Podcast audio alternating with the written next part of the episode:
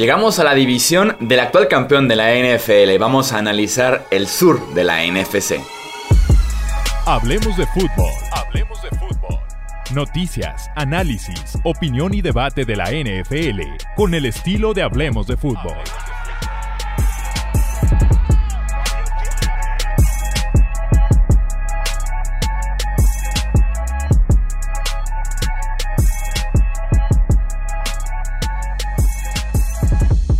¿Qué tal amigos? ¿Cómo están? Bienvenidos a un episodio más del podcast Hablemos de Fútbol. Yo soy Jesús Sánchez. Un placer que nos acompañen ya en la penúltima división que estaremos analizando y dando calificaciones de cómo les fue en el draft 2021. Me acompaña eh, parte del staff de Route Running, analista del draft aquí en Hablemos de Fútbol. Álvaro Rodríguez, ¿cómo estás? Bienvenido.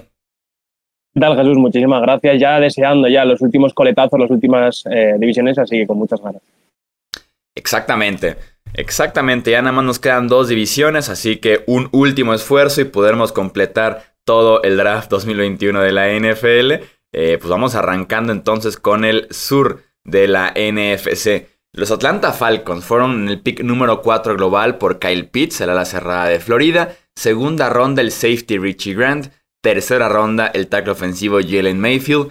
Cuarta ronda el cornerback Darren Hall y el safety, perdón, y el centro Drew Dahlman. En la quinta ronda, el liniero defensivo interior Taquan Graham, el edge Adetukombo Ogundeji y el cornerback Avery Williams.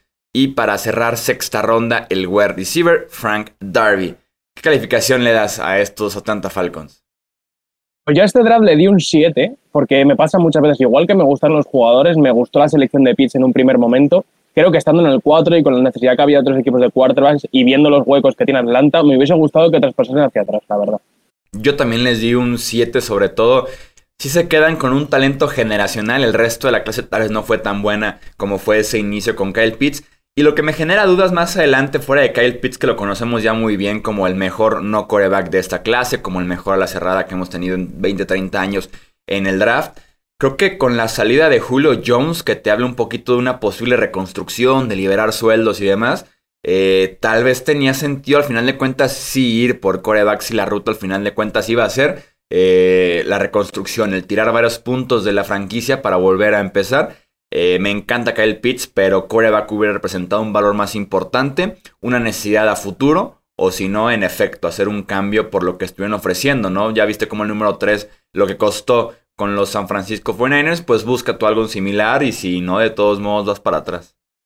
Totalmente, totalmente de acuerdo. Y además, eso, sabiendo los juegos que tenían en defensiva, sobre todo en el puesto de Edge, que cayendo al 8, al 9, una cosa así, aunque se vio que esos equipos acabaron pasando de quarterbacks, eh, hubiese sido una posibilidad de coger un Edge no interesante en esta clase. Eh, sobre el hecho de Pitts ya lo hemos hablado, es un jugador espectacular, el segundo mejor jugador para mí de, esta clase, por, solo por detrás de, Trevor Lawrence, y estoy convencido que en esa ofensiva, si al final se acaba quedando Julio con Calvin Ridley, va a ser increíble junto a Matt Ryan y van a poner muchos puntos en el marcador. Pero yo creo que más por el jugador, el hecho de que nos gusten o es un poco lo que tú decías. Un quarterback, quizá mirar al futuro, quizá atrás para hacia atrás porque hay muchos huecos. Más fue la gestión de las selecciones que el jugador en sí, yo creo. Sí, exactamente. Eh, van por Richie Grant, es el segundo safety que es seleccionado en este eh, draft. Yo quiero creer que lo van a utilizar un poquito más cerca de la línea, en una posición más tradicional, porque en esta defensiva de los Falcons si lo quieren ver como un single high en la parte de atrás, no creo que le alcance el rango del todo, aunque sí tiene la velocidad para cubrir mucha parte del terreno de juego. Sí, yo tampoco creo, eh, pienso igual que tú, no creo que sea un jugador para jugar en, single high en profundo, el solo, con mucho rango. Es inteligente, tiene muy buenos instintos, también tiene mucha experiencia, pero yo creo que simplemente no le da, no le va a dar para cubrir todo el espacio que hay detrás. Y yo creo que si juegan más con dos safeties profundos, ahí sí que creo que se puede manejar muy bien y que yo creo que era un jugador con poco potencial, aunque estoy convencido que va a ser titular y creo que puede ser titular pronto y aportar pronto, pero no le veía tampoco yo mucho potencial de estrella, Richie ¿Qué opinas de Mayfield, que justamente se basa en el potencial este pique en la tercera ronda? Un jugador muy, muy joven que había jugado muy, pocos muy poco tiempo en Michigan. Yo no creo que, que, vaya a acabar desarrollándose como un tackle ofensivo, más en el exterior. Creo que le costaba un poquito todavía jugar ahí pero creo que como guardia, con lo duro que es y, lo fuerte que juega, creo que en un esquema que les va a exigir mucha movilidad con Arthur Smith, puede ser un jugador interesante tanto él como Drew Dalman, el centro de, Stanford, que, no me extrañaría que, que, acabase entrando en el equipo y acabase cogiendo un, un papel determinante en esa ofensiva de los Falcons. Sí, está abierto ese puesto de guardia izquierdo en la línea ofensiva de los Falcons. Bien, pudiera ser de Mayfield, que apenas tuvo, como dices tú, 15 inicios en la Universidad de Michigan. Pudiera ser un proyecto a convertirse de posición. ¿Qué opinaste del día 3 de estos Falcons? Sí, yo creo que la selección que más me gustó es la de Drew Dalman, eh, el centro de Stanford. Creo que es el jugador más interesante. Del resto no hay ninguno que... Eh, hemos, eh, dejaron para mí en general un poco la defensiva muy, muy hacia atrás con todos los huecos que tenían, ¿no? Y, insisto, creo que el jugador más, que más mejor les puede salir está en la ofensiva. O sea que yo creo que es un draft que también le bajo un poco la nota por no haber reforzado la parcela defensiva que creo que lo necesitaban. Sí, tal vez anotó ahí la mano de Arthur Smith, el nuevo head coach del equipo. Vamos eh, con mm. los Panthers. En la selección número 8 global, el cornerback JC Hearn. En la segunda ronda, el wide receiver Terrace Marshall Jr. En la tercera ronda, el tackle ofensivo Brady Christensen. El ala cerrada Tommy Tremble. En cuarta ronda, el running back Chuba Hubbard. En quinta ronda, el liniero defensivo interior Davion Nixon. El cornerback Keith Taylor. Sexta ronda, el guardia Deontay Brown y el wide receiver Shea Smith. También en sexta ronda el long snapper Thomas Fletcher y para cerrar séptima ronda el liniero defensivo interior Phil Hoskins.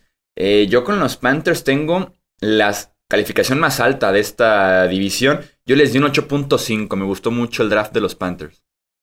A mí también me gustó mucho, yo les di un 9, me encantaron los jugadores que seleccionaron y te digo más, un poco como hablamos con Denver, les quité ese medio punto por pasar de Justin Fields, porque mm. ahora intento explicarlo un poco más. Darnold, yo personalmente no tengo mucha confianza en él. Creo que tenía talento, tenía talento saliendo de la universidad, pero para mí es un jugador que no ha mejorado nada en estos tres años, que sigue cometiendo los mismos errores que cometía en, en, USC y me cuesta mucho verle cómo va a poder mejorar. Pero te digo más, es que en el caso de que mejore y en el caso de que se acabe convirtiendo en un buen titular, le vas a tener que pagar ya prácticamente como un quarterback asentado, ¿no? Tras solo un gran año eh, y con tres años anteriores muy malos. Y creo que eso es algo malo para Carolina. O sea que yo creo que su situación del quarterback, salga bien Darnold o no, es bastante problemática por ahora. Sí, yo estoy de acuerdo contigo. Yo también veo a Darnold como un salto de fe, como un confiar en lo que viste hace tres años, porque entiendo el argumento que dicen sobre Sam Darnold de no estaba bien arropado, no tenía ningún tipo de apoyo en Nueva York. Pero al final de cuentas, ¿eh? tampoco. Sí, sí, es muy verdad pero tampoco he, visto corebacks con, muy poco apoyo y que además, y que de todos modos lucen, que de todos modos tienen sus flashazos, sus buenos partidos que dices, pobre este coreback que está jugando muy bien en un muy mal equipo. Dano no nos dio ni eso, entonces yo estoy en desacuerdo con haber tomado su opción de quinto año, creo que le quita una flexibilidad en la posición, porque como dices, están ya obligados a pagarle este año y el siguiente creo que son 22 millones en 2022. Entonces, eh, mejor quedarte abierto con la opción, porque esto fue días antes del draft. Eh, quédate con la opción abierta y teniendo Justin Fields, jale ese gatillo.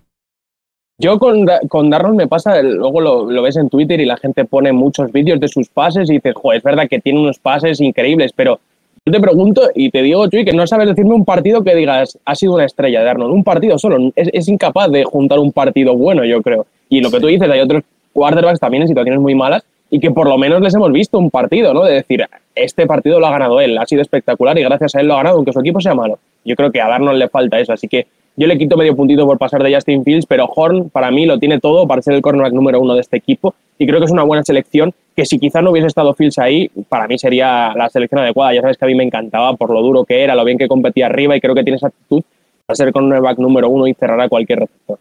Sí, en los últimos años han ido muy front seven y era momento de reforzar un poquito la defensiva secundaria y Horn es perfecto para poder justamente lograr eso. Después tenemos un tipo como Terrace Marshall que puede jugar por dentro, por fuera, tiene tamaño, eh, cayó por dudas de lesiones, pero el tipo produce el tipo de talento, es primera ronda básicamente, y se reencuentra además con Joe Brady, quien era su coordinador ofensivo en LSU, ahora lo será con los Panthers, así que este pick para reemplazar a Curtis Samuel y darle a una opción de DJ Moore, Robbie Anderson, Terrace Marshall es muy buen pick. Además, saliendo del instituto, Joe Brady fue el coordinador que le reclutó y que más interés puso en reclutarle para la Universidad de, LSU. Y luego el año pasado con Burrow jugó más bien por fuera y yo creo que como ese jugador grande, receptor exterior para ir en profundo, creo que tiene un rol que Carolina no tenía, que necesitaba el equipo y que si está bien de las lesiones es una selección muy muy buena. Hubo dos picks bastante interesantes en la tercera ronda con Christensen y también con Tommy Tremble, tackle ofensivo y ala cerrada eh, diagonal H-back. Sí, dos jugadores. El de, Trom, el de Tremel me gusta mucho porque creo que no tienen un tight end de ese estilo. Bloqueador, que también puede jugar desde el backfield y que es un jugador que ha recibido muy poco, ha tenido muy poco protagonismo en, Notre Dame, pero sin duda tiene muchísimo potencial que explotar. Es bastante joven todavía, o sea que creo que como jugador de desarrollo es muy interesante. Y sobre Christensen igual, necesitaban un, un tackle ofensivo más para desarrollar y creo que, que en Christensen encuentran un también muy bueno de cara al futuro. No creo que aporte mucho este año. Sí, tiene Transición dudosa por el sistema de donde viene jugando, pero el talento, producción, consistencia, ahí ha estado y después se reveló que los Panthers estaban interesados en Penny Sewell, se lo ganan un picantes. Christensen me parece en tercera ronda de lo mejor que puedes conseguir en la posición de tackle ofensivo. Mm, ¿Qué opinaste del día 3? Mira, del día 3 eh, hubo dos selecciones que me gustaron bastante. La de Deontay Brown, el guardia de Alabama, que es un jugador enorme, que yo creo que va a tener que bajar un poco de peso en la NFL porque era muy grande y tenía algún que otro problema de, de movilidad lateral, pero como jugador para de, carrera, ¿no? Para bloquear la carrera y abrir huecos a McCaffrey, creo que es un jugador muy, muy interesante y que creo que puede hacer el roster. Y Chuba Hubar, que estuvo el año pasado en las quinielas para ser el Heisman, el mejor jugador a nivel colegial, y se ha caído mucho después de una temporada de 2.000 yardas. En 2020 sí que se ha ido un poco peor, pero creo que es un, corredor complementario para ayudar a McCaffrey y también quitarle carga, que, ha estado muchos en los últimos años jugando prácticamente al 100% de los snaps, tanto en terceros down como en primeros como en segundos, no les sacaban del campo y creo que jugar sí que puede ser un jugador interesante para darle descanso a McCaffrey. Sí, se va Mike Davis, creo que puede ser excelente suplente en ese sentido. Y hasta Davion Nixon, ¿no? El dinero defensivo de Iowa, que fue el defensivo del año en el Big Ten. Kawan Short también se va, recientemente se fue Starlo Tulele y había que reforzar tackle defensivo eh, para acompañar un poquito su pick del año anterior del top 10. Y Nixon creo que puede ser un excelente complemento en ese sentido. Sí, además, como tú decías, complemento, jugador de distinto. Dante Brown era el más grande, parador de carrera, ¿no? Capaz de comer dobles bloqueos. Y Nixon lo contrario, buen primer paso, tiene mucho que mejorar técnicamente todavía, pero el atleticismo está ahí. Si la gente ve jugadas suyas en colis, tiene una intercepción devolviéndola casi 40 yardas en las que vacila el quarterback, se va de él, increíble, le corta. Y para un jugador tan grande es impresionante con, lo bien que se mueve. Vamos con los New Orleans Saints. En primera ronda, el Edge Peyton Turner. Segunda ronda, el linebacker Pete Werner. En tercera ronda, el cornerback Paul Sonativo. Cuarta ronda, el coreback Ian Book. Sexta ronda, el tackle ofensivo Landon Young. Y séptima ronda, el wide receiver Kawan Baker. ¿Qué calificación le das a estos Saints? A mí este draft me pareció el peor de la división. Yo le doy un 6. Yo también coincido perfectamente. Le di un 6. Eh, sobre todo ese pick de primera ronda. Creo que hay argumentos para creer que fue el más cuestionable, ¿no? El de calificación más baja entre todos los equipos de la NFL necesidades en linebacker, cornerback, wide receiver y van por un defensive end. Eh, alguien que será, me imagino, parte de la rotación, sucesor a futuro de Cameron Jordan tal vez, además de un tipo que van a tener que desarrollar en los próximos años. Eh, no me parece el pick de primera ronda por un equipo que estaba como contendiente y que además perdió mucho talento en la agencia libre. Y es un jugador, eh, Peyton Turner, bastante atlético, el hecho de Houston, con unos brazos muy largos y que, como tú comentabas, yo creo que en el rol de Cameron Jordan, de Cam Jordan, puede hacerlo bastante bien. Es ese tipo de jugador para que la gente se haga una idea, pero la realidad es que ahora mismo es más proyección que otra cosa. Yo tampoco espero eh, que, que, aporte mucho este año, más allá de lo que tú decías, jugador rotacional, pero la realidad es que también se lo jugaron hace unos años con Davenport y tampoco ha acabado de salir bien, ¿no? Entonces, lo que tú dices, es un jugador a desarrollar que todavía no va a tener mucho impacto, que, sí, que puede mejorar, pero es que al final es un jugador que viene de una división menor y, tiene mitad de temporada buena, porque este año tampoco jugó mucho y, solo tiene esos cinco o seis partidos donde sí que se, le, que se le ve muy bien y se le ve muy dominante. Y ese tipo de jugador, coger en la primera ronda, para mí es jugártela un montón. Sí, tener mucha paciencia eh, con Turner. Y en el día 2, Pete Werner, que es un linebacker confiable, poco atlético, pero al final de cuentas está cerca del balón constantemente. Y a Debo, que no jugó en 2020, suben por él y seguramente verá snaps muy temprano en esa eh, defensivo, en esa defensiva, un tipo que queda bien en el hombre a hombre de Nueva Orleans, pero insisto, viene de un año completo sin jugar. Sí, Werner yo creo que es un jugador, eh, tanto Werner y Adebo creo que sí que pueden aportar desde ya en esa defensiva de los Saints. Werner, como tú decías, jugador súper inteligente, que le falta un poco atleticismo, pero yo creo que estar al lado de Mario Davis le va a ayudar bastante y va a cubrir un poco esas carencias que tiene. Y a Debo yo creo que es un jugador que lo puede hacer muy bien al otro lado de Latimore. Me costaba verle, ¿no? Como ese cornerback número uno, pero como cornerback número dos, aprovechando quizá eh, los instintos que tiene, eh, la, inteligencia que tiene. Como tú decías, no jugó en 2020 y en 2019 sí que se le vio una bajada de nivel, pero es que su año 2018 es en lo mejor que hemos visto a un cornerback en cuanto a producción sobre el balón. ¿eh? Tiene 17 pases defendidos y 4 intercepciones. Y es verdad que en, en 2019 bajó un poquito a 10 pases defendidos y 4 intercepciones. Aún así son buenos números. Y para que la gente se haga una idea, es un jugador más para ir a por el balón, agresivo, que se la juega y, y que también puede cometer errores atrás, obviamente. ¿Qué opinas de Ian Book, un tipo por el que preguntan bastante a los aficionados de Nueva Orleans? A mí me cuesta mucho verle como más allá de un suplente y la verdad no creo que tenga mucha proyección para ser el titular. Sí que es un jugador que lleva mucho tiempo jugando en una universidad de nombre como Notre Dame, que le hemos visto, sobre todo en el último año, ha mejorado muchísimo, pero aún así todavía le queda para mí en, cuanto al brazo, en cuanto al atleticismo, en cuanto a mantenerse en la bolsa de protección, una, bolsa de protección muy buena en Notre Dame, que sabemos que estamos acostumbrados a tener muy buenos lineros ofensivos que salen de ahí, pues Book era de los jugadores que más salía a correr sin ser tampoco un quarterback corredor, ¿no? sin tener un gran atleticismo creo que tiene que todavía le queda bastante y no creo que sea la solución a corto plazo de los Saints, eh, sobre todo de cara a los próximos años. Vamos con los Tampa Bay Buccaneers. El actual campeón de la NFL en primera ronda fue por el Edge Joe Tryon de la Universidad de Washington. En segunda ronda el coreback Kyle Trask. Tercera ronda el liniero ofensivo interior Robert Hainsey. Cuarta ronda el wide receiver Jalen Darden. Quinta ronda el linebacker KJ Britt. Sex, eh, séptima ronda, perdón, el cornerback Chris Wilcox y también el linebacker Grant Stewart. ¿Qué calificación le diste a estos Tampa Bay Buccaneers? Yo a este draft le di un 7, me descolocó un poco, pero yo creo que cada vez va pasando más el tiempo, voy entendiendo más este draft y ahora, ahora te cuento un poco por qué. Ok, ok, yo le di un 6.5, bastante eh, cercana a la calificación. A ver, platícame, ¿por qué poco a poco has ido cambiando de opinión con Tampa? Al principio pensé, joder, siendo como es este equipo, con toda la gente que ha vuelto para Tampa, yo creo que hubiese estado mejor que, que, fuesen a por piezas que les diesen un poco más, ¿no? Y que este año les ayudasen a llegar al Super Bowl, que es lo que tiene que hacer Brady. Pero he ido entendiendo que han vuelto los 22 titulares prácticamente, ¿no? Este uh -huh. equipo tampoco tiene muchos huecos. Y yo creo que, sobre todo en primera ronda, jugárselo con, con Tyron, que es un jugador que no jugó en 2020, pero con 2019 sí que dejó bastante flashes eh, creo que puede ser el sustituto de, de Jason Pierre-Paul de cara al futuro. Tiene unos brazos largos, tiene fuerza, explosividad, ¿no? Le falta un poco ese arsenal de movimientos más refinado porque ha jugado poco, pero puede ser un jugador interesante para el futuro. Y el pick detrás, aunque no me gusta mucho el jugador, cada vez lo empiezo a entender un poquito más. Sí, al final de cuentas es un draft de lujos para Tampa Bay, como decimos. Es actual campeón, regresan 22 titulares eh, a la ofensiva y a la defensiva este año. Entonces, no hay necesidades, simplemente toma lujos, toma necesidades muy a futuro, como es el caso de Jason Pierre-Paul ahí con eh, Joe Tryon, como lo describes ya, grande, explosivo y fuerte, muy parecido en ese sentido a JPP, le falta la producción y la consistencia. Con Kyle Trask a mí sí me agrada, es un tipo que se para en la bolsa, que puede ser agresivo, que no tiene miedo al golpe, que maneja diferentes velocidades en sus pases eh, ha tenido muy, poco tiempo de juego, muy poca experiencia, ha estado constantemente en la banca, en preparatoria, en la universidad. Se le dio poca oportunidad y el tipo al final de cuentas supo aprovecharlas cuando estaba en el campo. Eso sí, brincó demasiado del 2019 al 2020, un tras completamente diferente. Entonces, si puede mantener esa misma línea, seguirse desarrollando, es para tomar en cuenta dentro de dos años más que va a estar jugando Tom Brady fácilmente.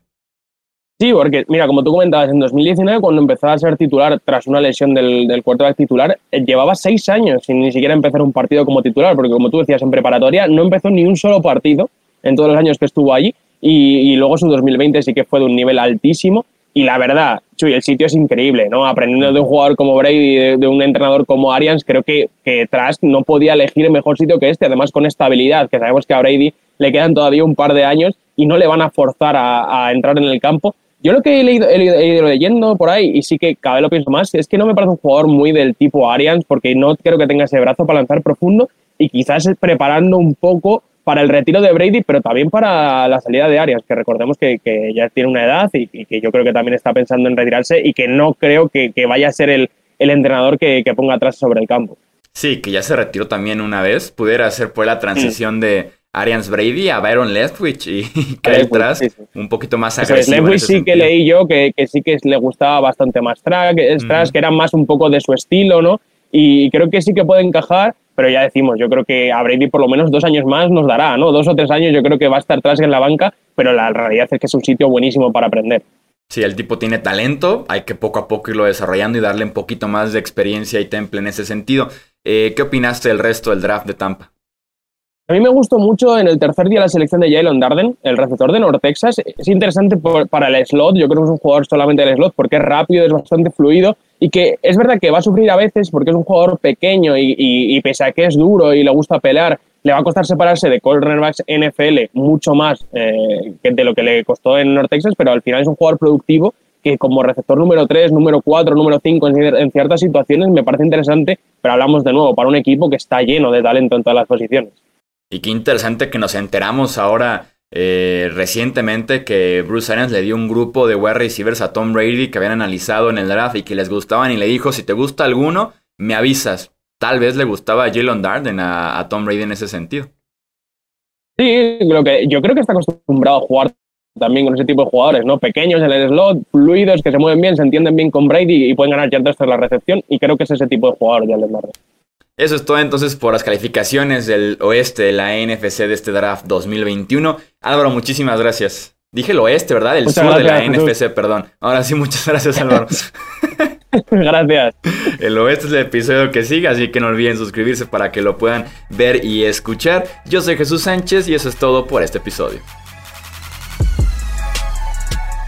Gracias por escuchar el podcast de Hablemos de Fútbol. Para más, no olvides seguirnos en redes sociales y visitar hablemosdefutbol.com.